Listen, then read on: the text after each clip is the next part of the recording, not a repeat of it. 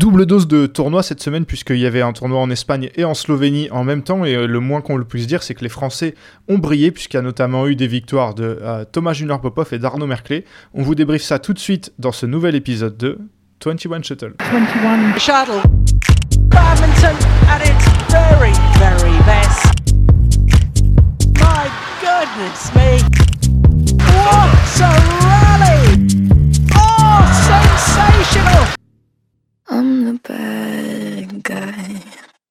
Take that! Et je suis euh, comme d'habitude avec Benoît. Salut Benoît.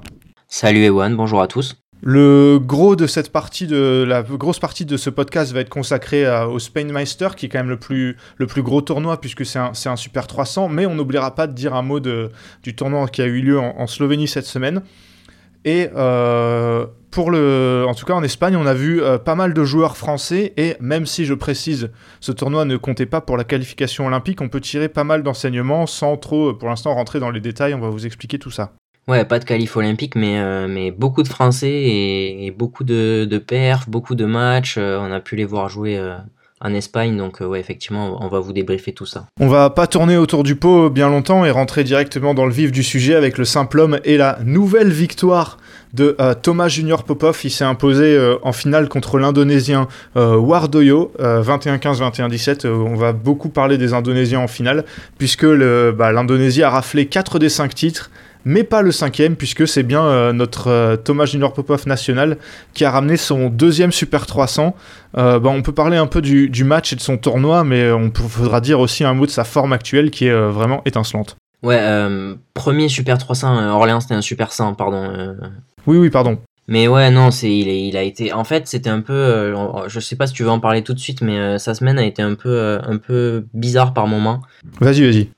Euh, son, entrée face à Peñalver, euh, bon, il, lâche un premier set, c'est jamais simple, surtout que Peñalver, lui, euh, pour le coup, euh, il, était, il était à domicile et bon, ok, il lâche un set, mais derrière il passe. derrière, il met une leçon à un Malaisien, un jeune Malaisien 10 et 12. Il y a eu un quart très très compliqué contre Mats Christophersen, qui est en très bonne forme en ce moment, on l'a vu à Orléans. Euh, ça fait 21-19 au troisième, mais c'est un match qui dure quasi 1h10. Euh, je survole un peu là, mais on, va rentrer un peu plus dans, le détail juste après. Euh, en demi, Thomas Junior Popov, il met une leçon à Lee Dong-kun qu'on connaît, qu'on connaît depuis des années, qui a été dans le top 20 mondial. Qui a, qui, a, fait une belle semaine et on s'attendait pas à ça. Et en finale, il y a un vrai match, honnêtement le score est un peu trompeur parce que le match dure quasi une heure et il y a, y a, un vrai combat. Euh, enfin, vraiment, Thomas Junior Popov, c'est euh, c'est taille patron quoi en ce moment. Donc, euh, donc ouais, c'est un, bah, un, un, super accomplissement. Premier super 300. il va passer numéro 1 français. Enfin, je veux dire, tout, tout va dans son sens et, et c'est mérité. Oui, c'est vrai que tu fais bien de dire que certains matchs ont été trompeurs. Je pense notamment au match contre Christophersen, où là, pour le coup, bon, 21-19 au troisième, mais je l'ai trouvé très dominateur. Il s'est fait mm. peur un peu, il nous a fait peur. Euh, puisqu'il a un peu, il avait de l'avance au troisième qu'il a un peu dilapidé. Mais j'ai trouvé très solide.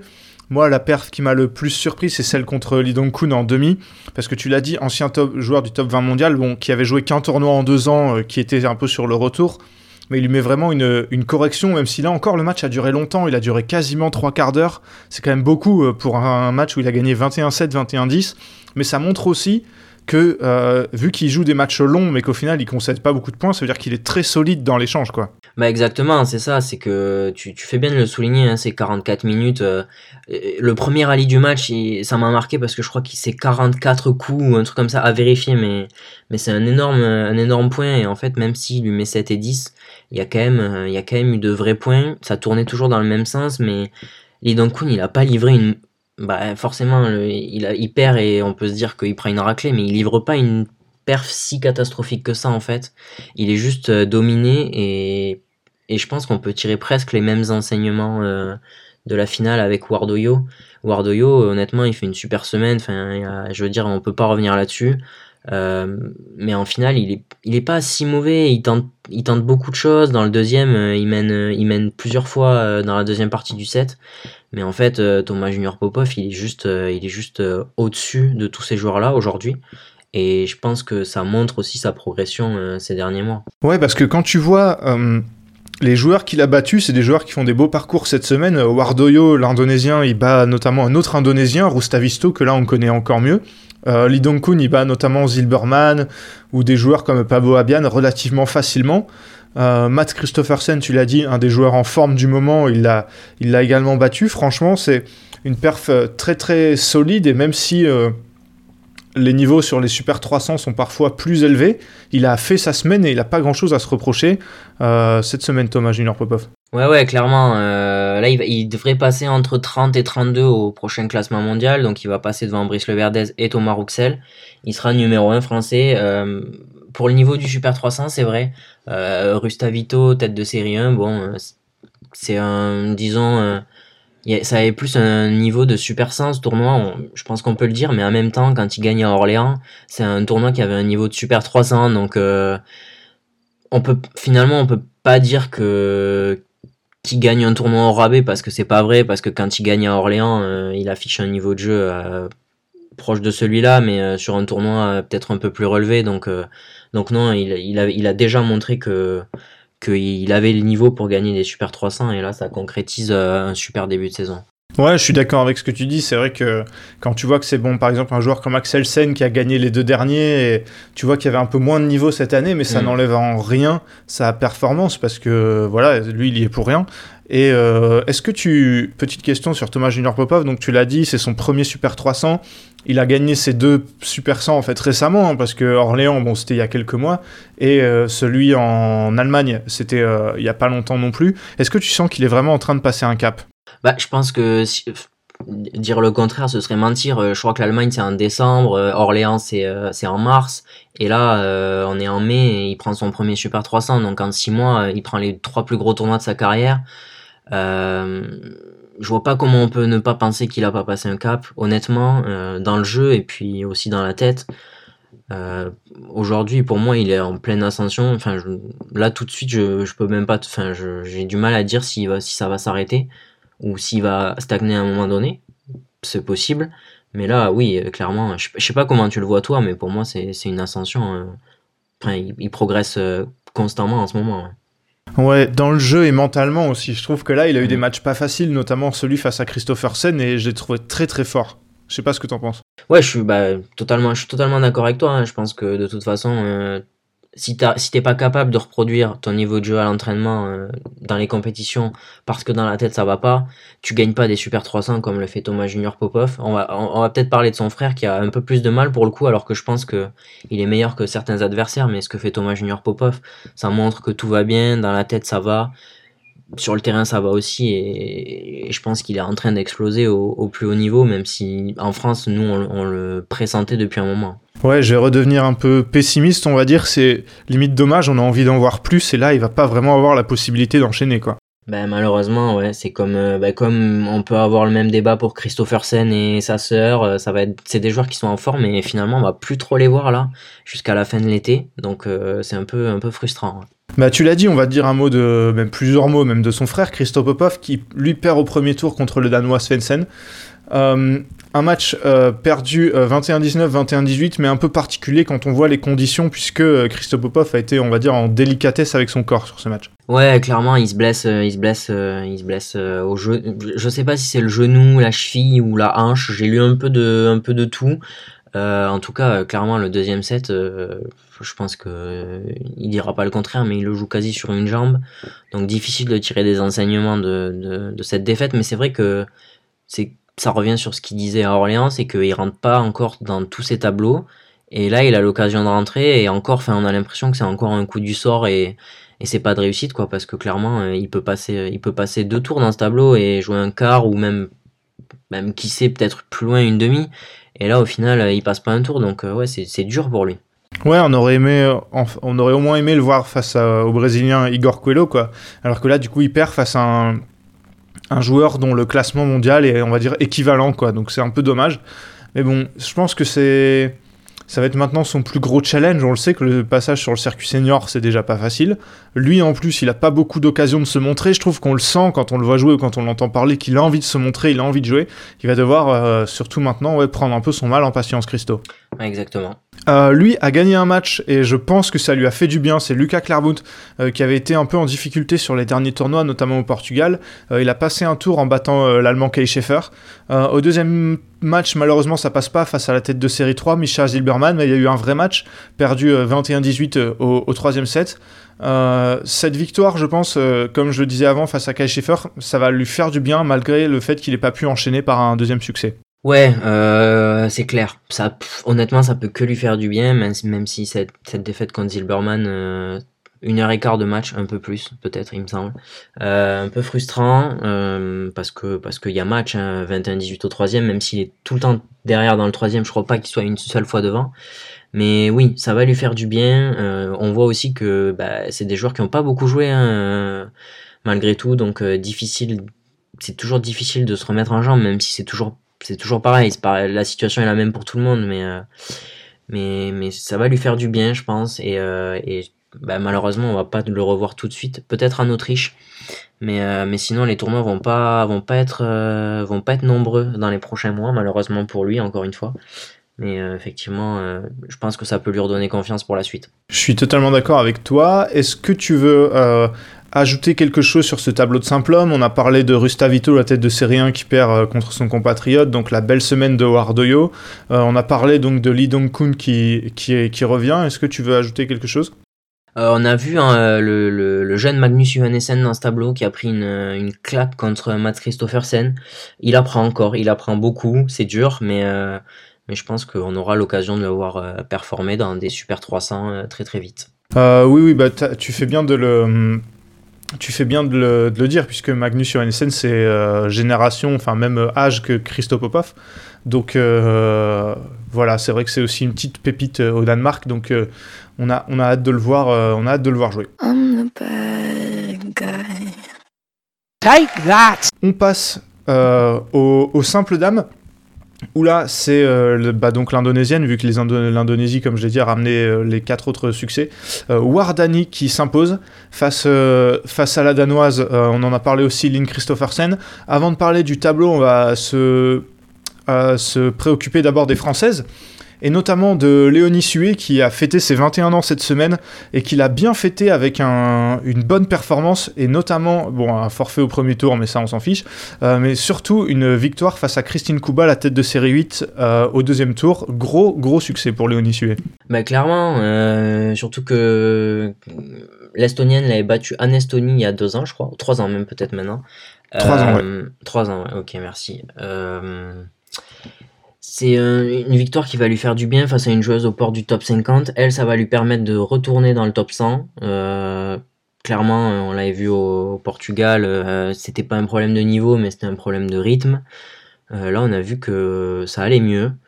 Maintenant, il va falloir voir sur la durée et voilà, on, va le répéter beaucoup, mais ça va être compliqué pour ces joueurs-là dans les prochains mois parce qu'on va pas beaucoup les voir. Donc euh, finalement, en septembre ou octobre, ça va repartir en mode euh, on n'aura pas joué pendant trois mois en, compétition. Mais euh, ça fait quand même du bien. faut pas oublier qu'elle a été championne de France très jeune et qu'elle a été annoncée comme la, l'avenir de l'équipe de France en simple dame et que ça n'a pas toujours été facile de confirmer.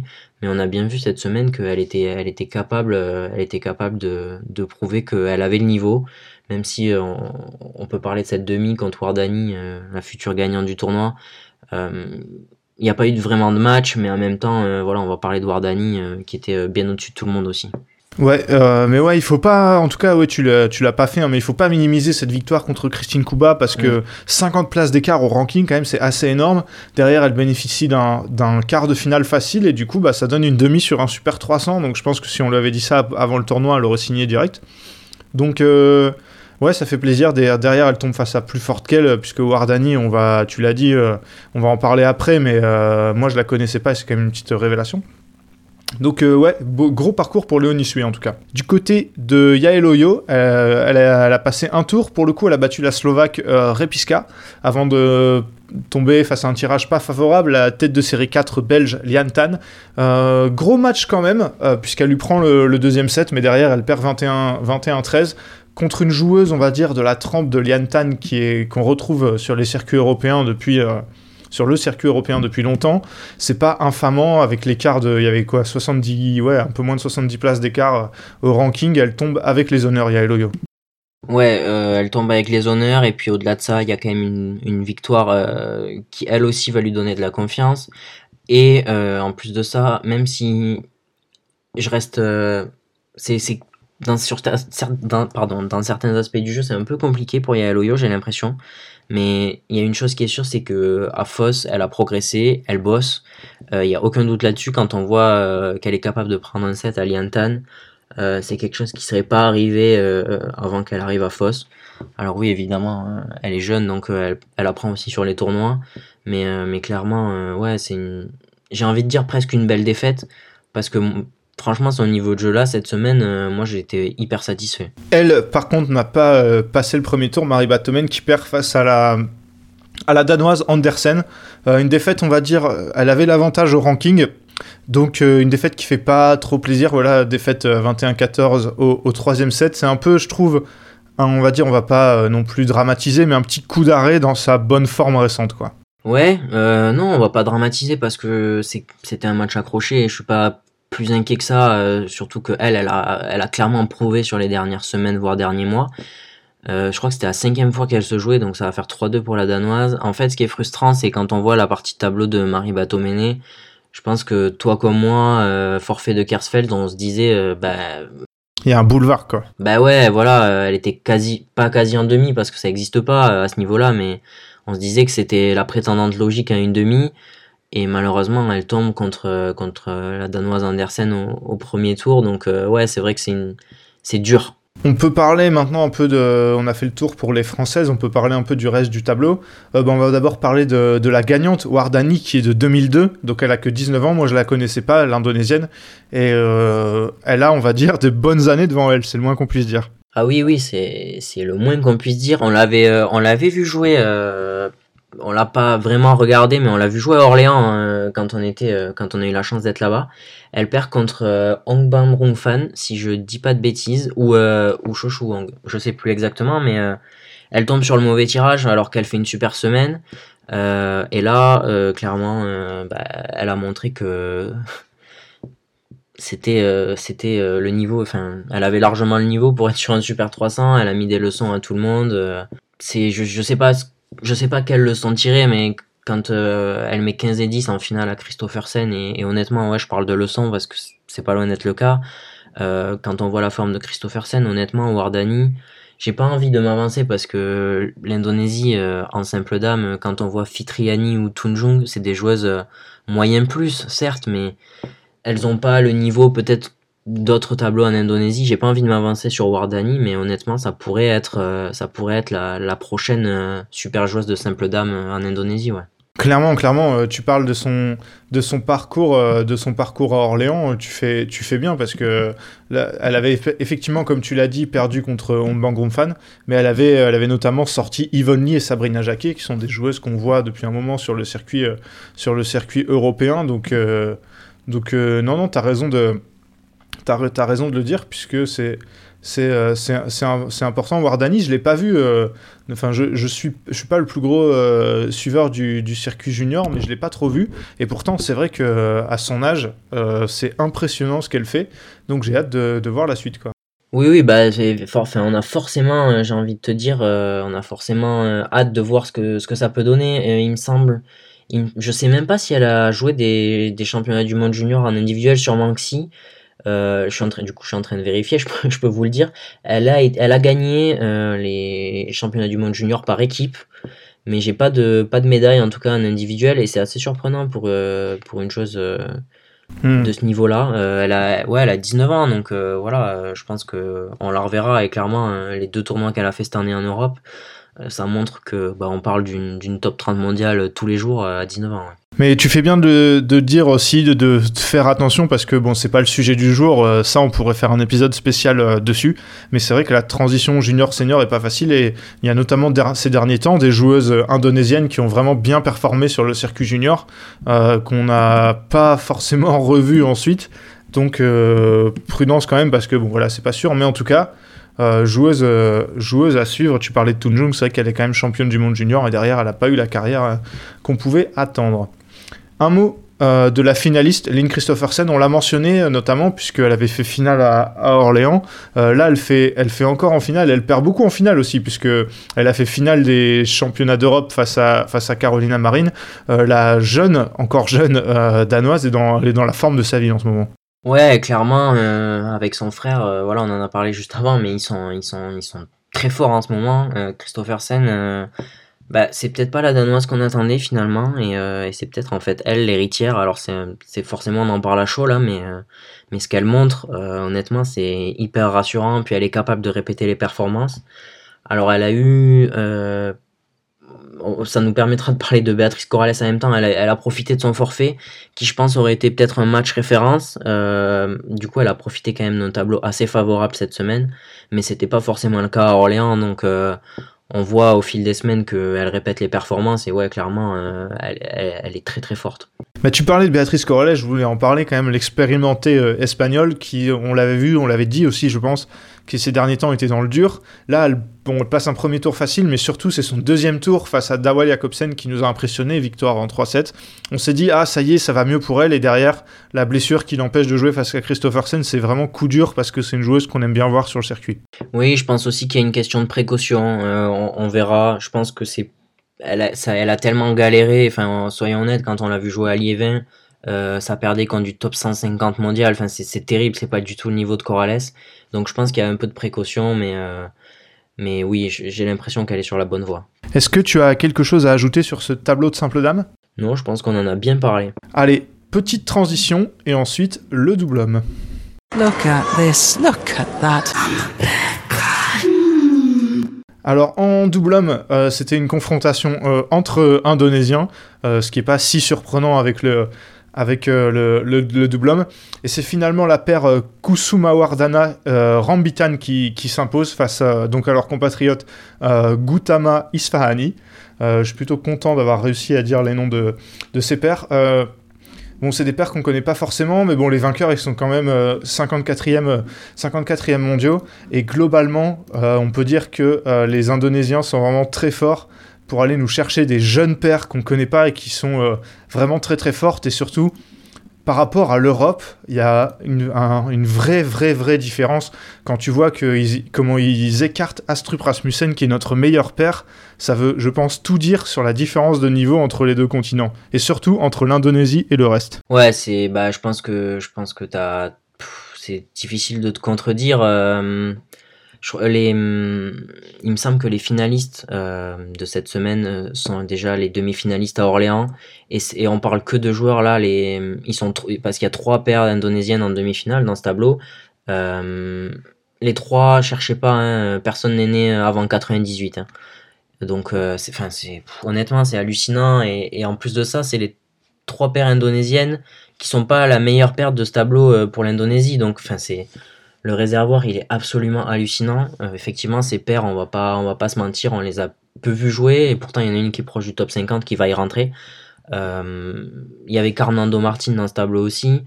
Euh, enfin, honnêtement, le, réservoir indonésien, je sais pas, je sais pas ce que t'en penses, mais c'est hallucinant. Ouais, il n'y a pas grand chose de plus à, dire. C'est vrai que c'est monstrueux quand tu vois qu'ils ont trois des meilleures paires à l'heure actuelle tout en haut du tableau et tu vois que derrière ça suit. C'est vraiment monstrueux. Je te corrige quand même rapidement, il y, avait que deux paires, en, sur, deux paires indonésiennes en demi-finale. Par contre, on avait 4 sur 8 en quart. Exact, ouais, autant pour euh, on va parler du coup des paires françaises et après on reviendra sur le tableau. Euh, un mot qui va être assez rapide, j'imagine, sur la paire Sami Corvey Kenji Lovang qui bénéficie d'un forfait au premier tour et qui perd face aux têtes de série 1 Astrup Rasmussen au deuxième, 21-10, 21-10. Euh, l'écart de niveau était trop grand et là pour le coup il n'y a vraiment pas eu match quoi. Et du coup pas vraiment de tournoi pour Corvey Lovang. Ouais, je, je voilà, j'ai pas grand chose à rajouter. Hein. Le score parle de lui-même. Euh, ça aurait, j'aurais bien aimé qu'il puisse jouer ce premier tour. Euh, d'ailleurs, il me semble que c'est les finalistes de Orléans, si je dis pas de bêtises, les Indiens, qu'ils auraient dû jouer. Donc ça aurait pas été, euh, ça aurait pas été un cadeau non plus, mais au moins ça aurait été une paire un peu plus à leur portée, ou, du moins où ils auraient pu montrer un peu ce qu'ils valaient, alors que là ils prennent 10 et 10 et honnêtement il n'y a pas, y a pas grand chose à tirer de cette performance. La paire qui nous intrigue euh, qui nous intrigue à chaque fois, puisqu'on la voit, on la, la voit que pour la deuxième fois, c'est la paire Lucas Corver Ronan Labarre qui vient donc de se former, et une victoire que j'attendais pas, mais alors pas du tout, euh, sans vouloir leur manquer de respect, euh, face aux frères Grimley au premier tour, 21-15, 21-18. Ensuite, ils perdent face aux futurs vainqueurs 15 et 13, mais quand même, cette paire face aux frères Grimley, qui est une paire bien installée dans le top 100, ça veut quand même dire quelque chose, je pense. Bah ouais, on s'attendait pas, surtout, euh, on s'y attendait peut-être, mais pas euh, aussitôt à ce genre de performance. Euh, là, elle arrive, elle arrive après deux tournois, donc, donc ouais, c'est assez ouf. Bah, je, je vais pas dire que je m'y attendais, hein, parce que je m'y attendais pas plus que toi. Quand j'ai vu le tirage, je pensais pas que ce serait possible. Honnêtement, prometteur, j'ai envie de dire. Euh, même si derrière il y a défaite contre, contre une paire euh, indonésienne qu'on connaissait pas forcément, mais qui est apparue bien meilleure au fil du tournoi. Euh, ouais, non, prometteur. Voilà, c'est ce que je retiens de cette perf. Un mot sur Del Ruviléger, qui passe difficilement face au Norvégien Flatum Rikheim, euh, 22-20, 21-17, et ensuite il, il tombe, je dirais avec les honneurs, 21-18, 21-17, face aux Indonésiens Carnando Martin. Là encore, difficile de, de, de juger sur deux matchs difficiles. Il y en a un qui allait dans leur sens, l'autre c'était un peu, compliqué, euh, pas de grands enseignements à tirer, je sais pas ce que t'en penses. Bah, ça ressemble un peu à ce match au championnat d'Europe contre Ellis Langridge. Euh, malheureusement, ça ajoute des paires euh, bien meilleures au ranking en tout cas, mais ils sont très très loin d'être ridicules. Voilà, je pense que je pense que eux apprennent beaucoup et sont en train de beaucoup progresser. Donc euh, j'ai vraiment hâte de voir euh, dans les prochains mois ce que ça va donner parce que je pense que c'est c'est pas loin d'être euh, l'avenir du double homme français. Et j'ai gardé la meilleure perf pour la fin, puisque les frères Popov, Christo et Thomas Junior, qui font une demi-finale, il y a beaucoup de choses à dire. Ils passent d'abord face au Malaisien Chang Chia, euh, ensuite pas de match au deuxième tour à cause du jeu des forfaits. Ensuite, ils passent, on va dire, difficilement face aux, jeunes Espagnols Monroy euh, Piris et ils perdent face euh, au futur vainqueur indonésien euh, 21-14 au troisième. On en parlait quand tu regardais le match et c'est vrai que c'est peut-être un, un manque de jus euh, qui leur a coûté euh, leur, leur, dernier match. Mais sinon, globalement, leur performance, elle est bonne, voire très bonne, euh, avec cette demi sur un Super 300. Bah clairement, euh, je vois pas. Enfin, honnêtement, je vois, je vois pas comment on pourrait dire que c'est pas bon. J'étais un peu inquiet avec la, la blessure de, de Christo Popov sur son simple. Je me suis dit bon, il abandonne. En fait, je me suis posé la question de son abandon et je pense qu'il a pas aussi abandonné pour cette raison-là. C'était pour pouvoir continuer à jouer en double. Euh, a priori, c'était un bon choix. Euh, il est apparu peut-être encore un peu diminué en demi à l'arrache. À voir. Euh, maintenant, c'est pas une défaite honteuse, surtout que son frère jouait, jouait encore en simple. Et je pense clairement que ce troisième set, il a manqué de jus face à une paire qui, elle, était concentrée uniquement sur ce tableau. Maintenant, euh, faut pas oublier qu'ils jouent pas en double. Ils vont rentrer dans le top 40 mondial pour la première fois de leur carrière. Honnêtement, je vois pas, je vois pas trop le négatif euh, chez les frères Popov euh, cette semaine. Euh, rien, à, rien à ajouter, donc je vais parler de une paire qui, toi, je sais, comme, comme moi, t'as beaucoup intrigué. La paire Adam Hall, l'écossais, et Frédéric Segard, le danois. Ils ont bien précisé que c'était que pour ce tournoi, puisque Segard retournera jouer avec. avec Colding, Mats Colding, avec qui il a gagné au Portugal la semaine dernière, il y a deux semaines. Et donc, euh, d'abord, victoire face aux Anglais Hemming Hemming Stallwood, euh, victoire 22-20 au troisième. Ensuite, euh, Carnando Martin, les Indonésiens, ils les battent 24-22 au troisième. Derrière, ils partent face à Gautama et Safani. C'est leur premier tournoi ensemble, les mecs qui font une demi sur un, sur un Super 300. Euh, en plus, ils régalent avec des matchs vraiment serrés. Il n'y a pas grand-chose à ajouter, à part que bah, beaucoup de respect pour ces deux joueurs. quoi. Ouais, non, clairement, euh, je pense qu'on s'inscrit en, en recherche de partenaires sur un Super 300. Je peux t'annoncer qu'il nous arrive pas la même chose. Euh, ils ont, enfin, honnêtement, euh, voilà, on va pas, on va pas insister sur la paire. euh, Il, il tape une paire qui est top 40 mondial et qui a fait des exploits, euh, notamment en battant Astrup Rasmussen euh, ces derniers mois. Voilà, la paire, on, on la reverra pas, mais, mais honnêtement, il fallait, il fallait en parler parce que ils ont été, ils ont été incroyables pour une, pour une première association. Enfin, c'est, je pense qu'on se rend pas vraiment compte euh, à quel point c'est dur d'arriver à ce niveau-là. Et eux, ils jouent une fois ensemble. Bim, demi-finale sur un Super 300. Ouais, voilà, on savait que c'était des super bons joueurs individuels, enfin, individuellement et dans leur paire, mais c'est vrai qu'on savait pas forcément que ça allait, que ça allait donner ça euh, tout de suite à ce niveau-là. Donc euh, voilà, c'est la morale, c'est n'hésitez pas à vous inscrire sous X lors des tournois, on peut avoir des bonnes surprises. On va passer au double dame. Où là, ce sont, sans surprise, les Indonésiennes Barca Gani qui se sont imposées. donc Barca Gani, pour préciser, elles sont au-delà de la 400e mondiale, place mondiale, mais ça ne reflète exactement, enfin pas du tout leur niveau. Euh, elles se sont imposées 21-16, 21-14 face aux jeunes et prometteuses danoises euh, Magolun Raven, que là on connaît pour le coup beaucoup mieux. Benoît, est-ce que tu veux dire un mot de, de cette finale où euh, à chaque fois qu'il y a ce genre de match et ce genre de score, j'ai l'impression que les Européens, bah, l'Europe prend un peu une claque et euh, se fait remettre à sa place par les Asiatiques et surtout les Indonésiennes euh, bah, comment, te, comment te contredire euh, Surtout que la semaine de Magolon Raven a été très très compliquée et, déjà arriver en finale c'est pas, pas un miracle mais, mais disons que tout a tourné en leur faveur sur les troisièmes.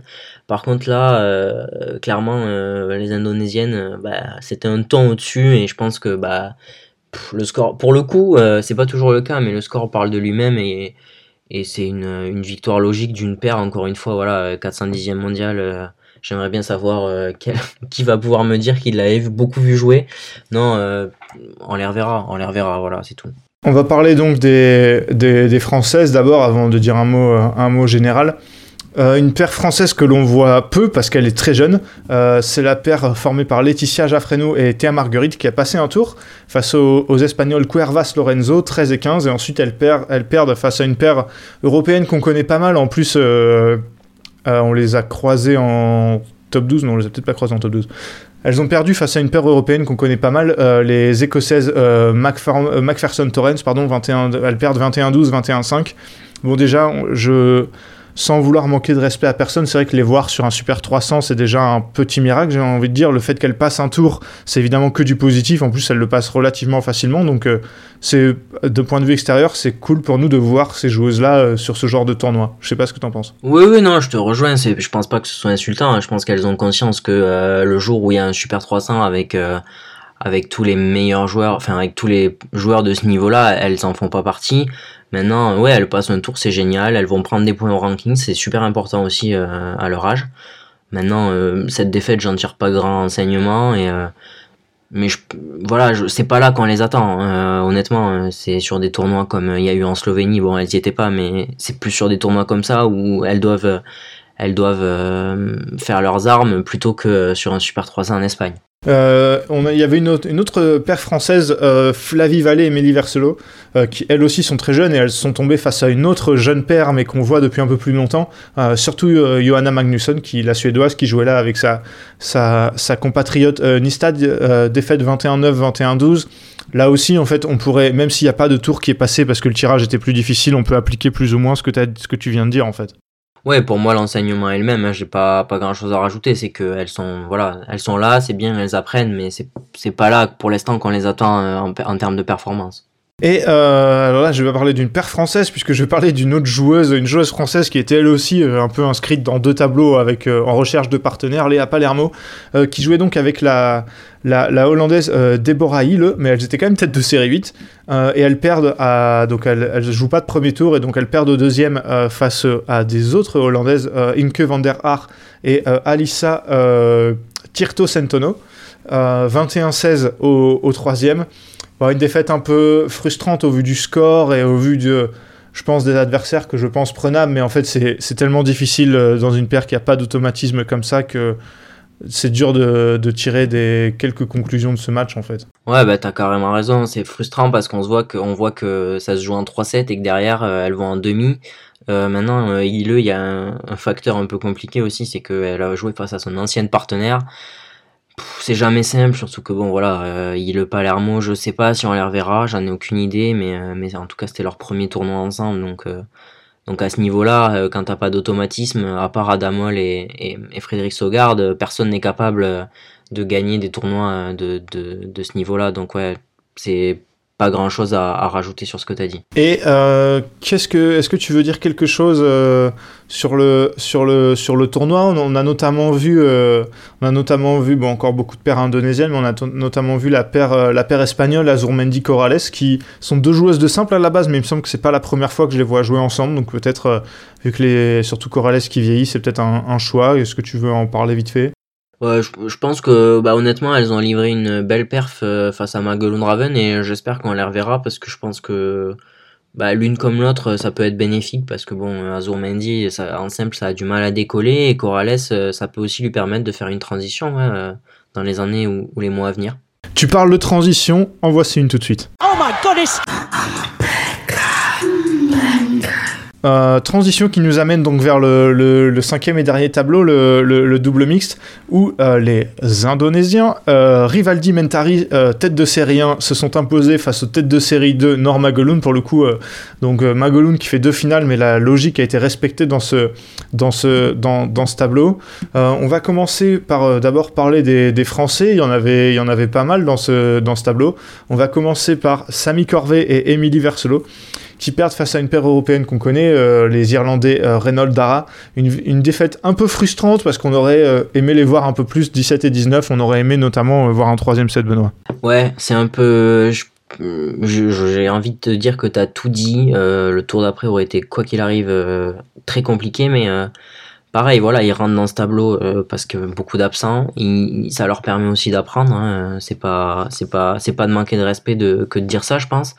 Maintenant, euh, voilà, on espère les revoir sur des tournois où, ils auront l'occasion de, plus briller. Ouais, alors que pour le coup, euh, il y a plus de frustration avec le match euh, Adam et Margot Lambert qui étaient tête de série 6 et qui perdent au premier tour face aux, Indonésiens qui sont au-delà de la centième place mondiale, les Indonésiens Sumonti, Yuli Marbella, 21-18, 21-10. Il y a eu un peu, il y a eu match au premier set et ensuite il n'y a pas eu grand-chose au deuxième côté français c'est pour le coup vraiment frustrant parce que là, ils avaient vraiment l'occasion de se montrer et notamment d'aller euh, d'aller défier les Anglais et Ming au, tour d'après. quoi. Ouais, ouais, je, je te rejoins. Alors, euh, les Indonésiens, c'est toujours compliqué. Il faut pas trop se fier au classement, c'est vrai. Maintenant, ils perdent quand même contre Ming euh, derrière. J'ai un peu tendance à te rejoindre, même au-delà de la frustration. Bah, je trouve que cette paire, elle a eu sa chance de chez les juniors à, à aujourd'hui. Et honnêtement, je pense que ces deux joueurs, si tu les prends séparément, bons. Maintenant, moi, j'ai l'impression que ça marche pas.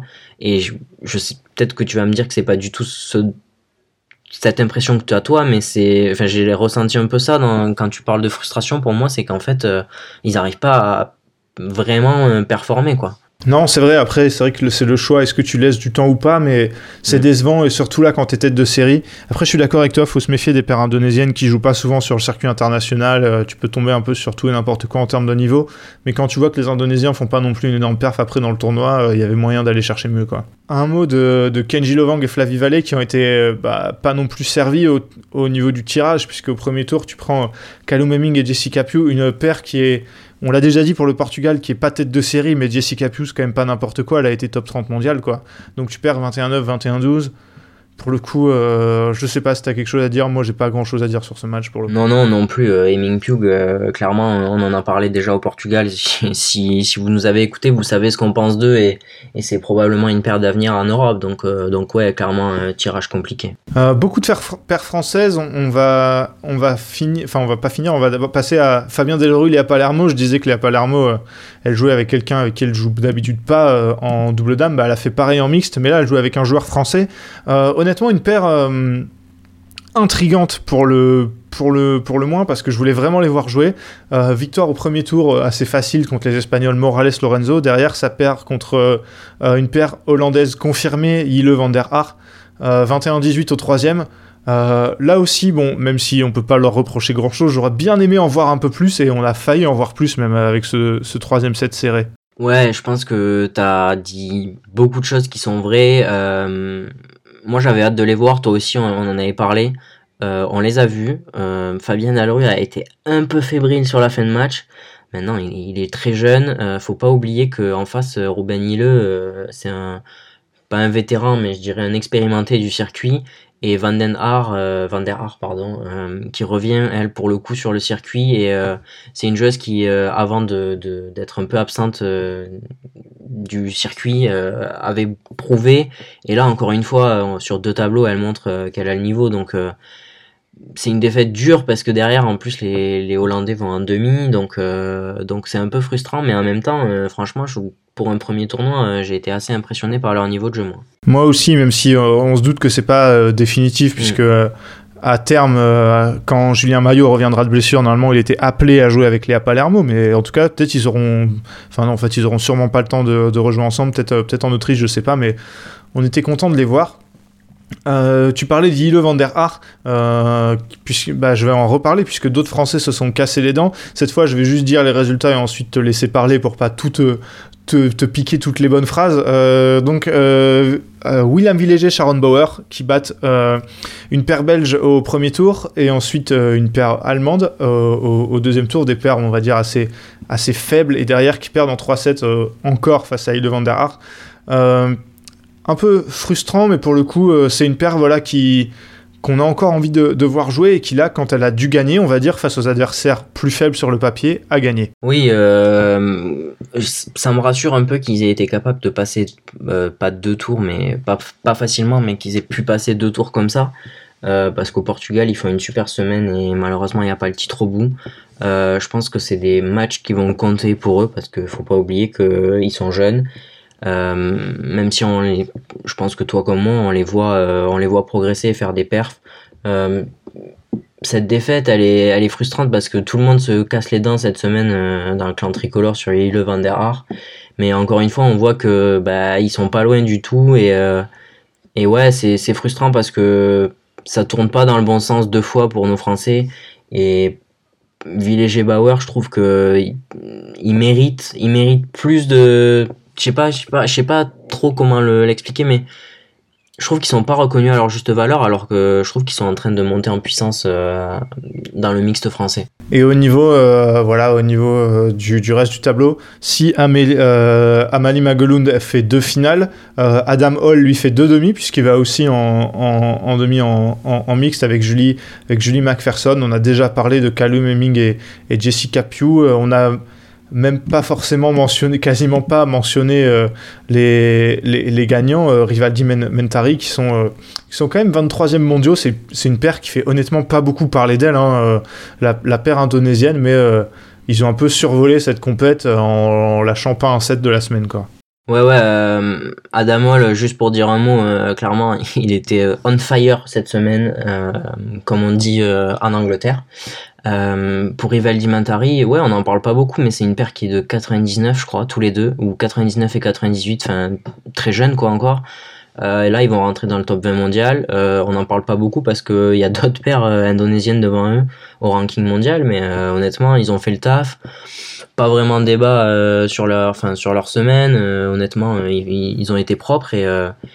Et c'est vrai qu'on, ouais, t'as raison. En fait, on les voit pas beaucoup alors qu'ils sont là, quoi. Enfin, top 20 mondial, euh, bah, c'est une paire qu'on va, qu'on va probablement revoir euh, sur des tournois euh, plus élevés que des Super 300. Ouais, je m'attarde pas trop sur le Spain International vu que ça fait déjà un moment qu'on tourne et on a autre chose à faire, mais je suis totalement d'accord avec ce que tu as dit.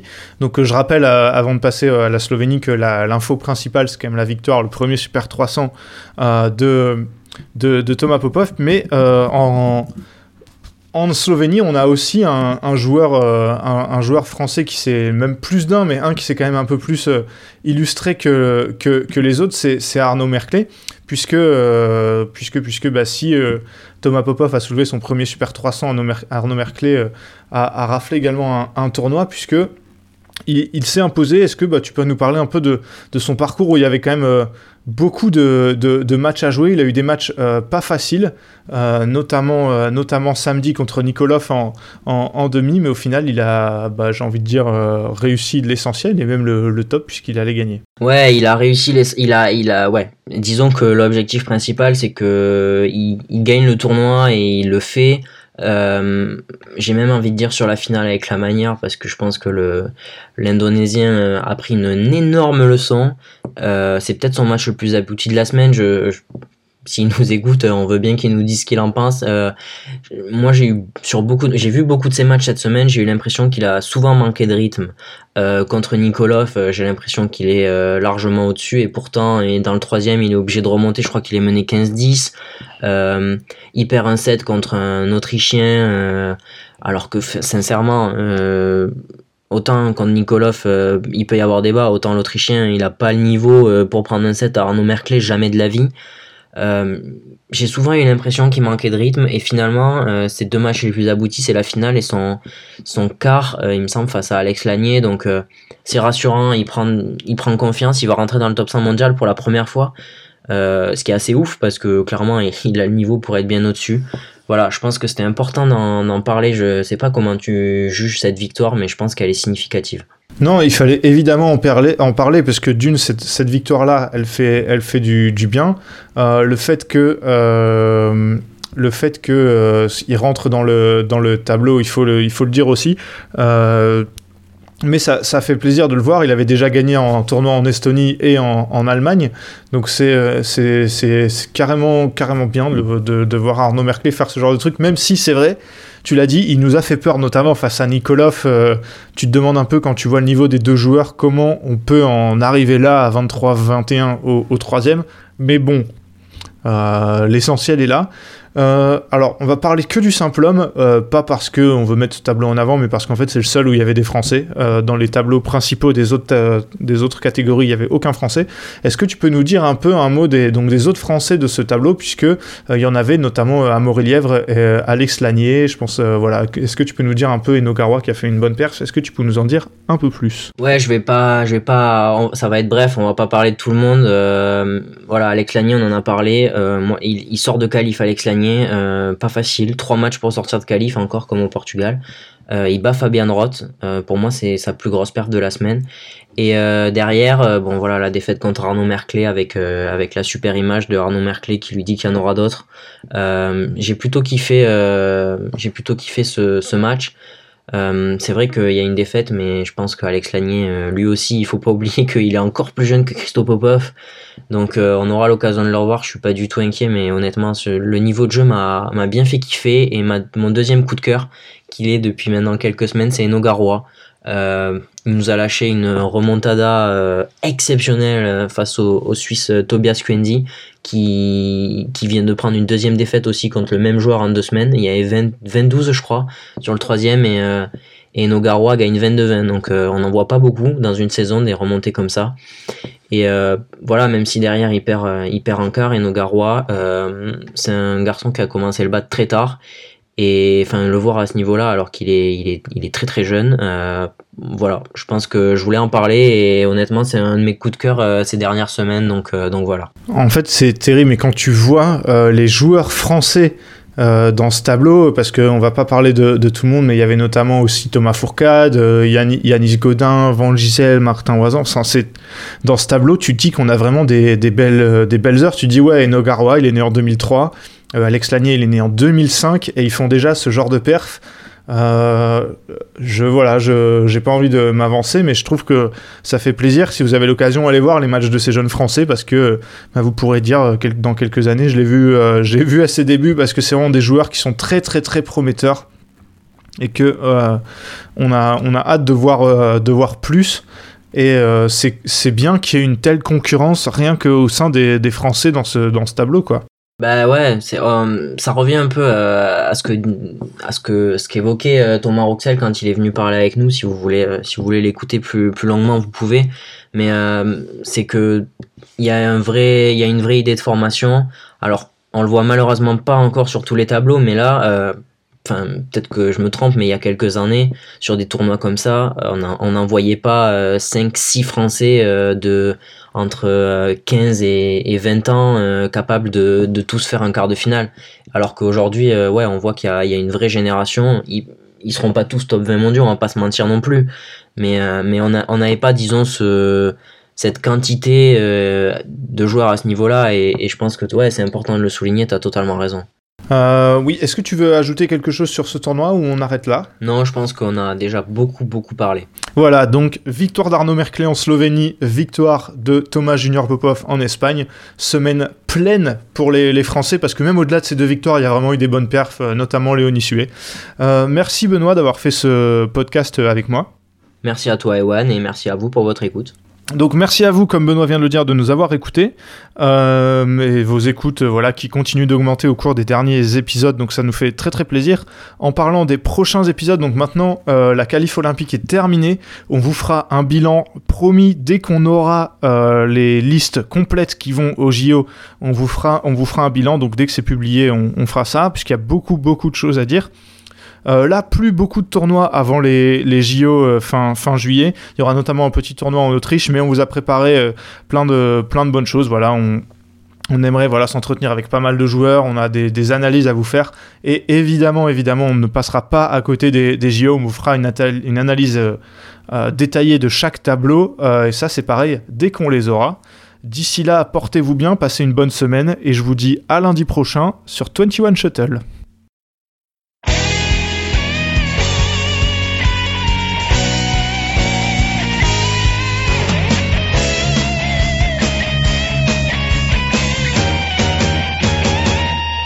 绽放我们激情的节奏，把那束缚抛开的时候，共同感受这片天空带给我们的自由。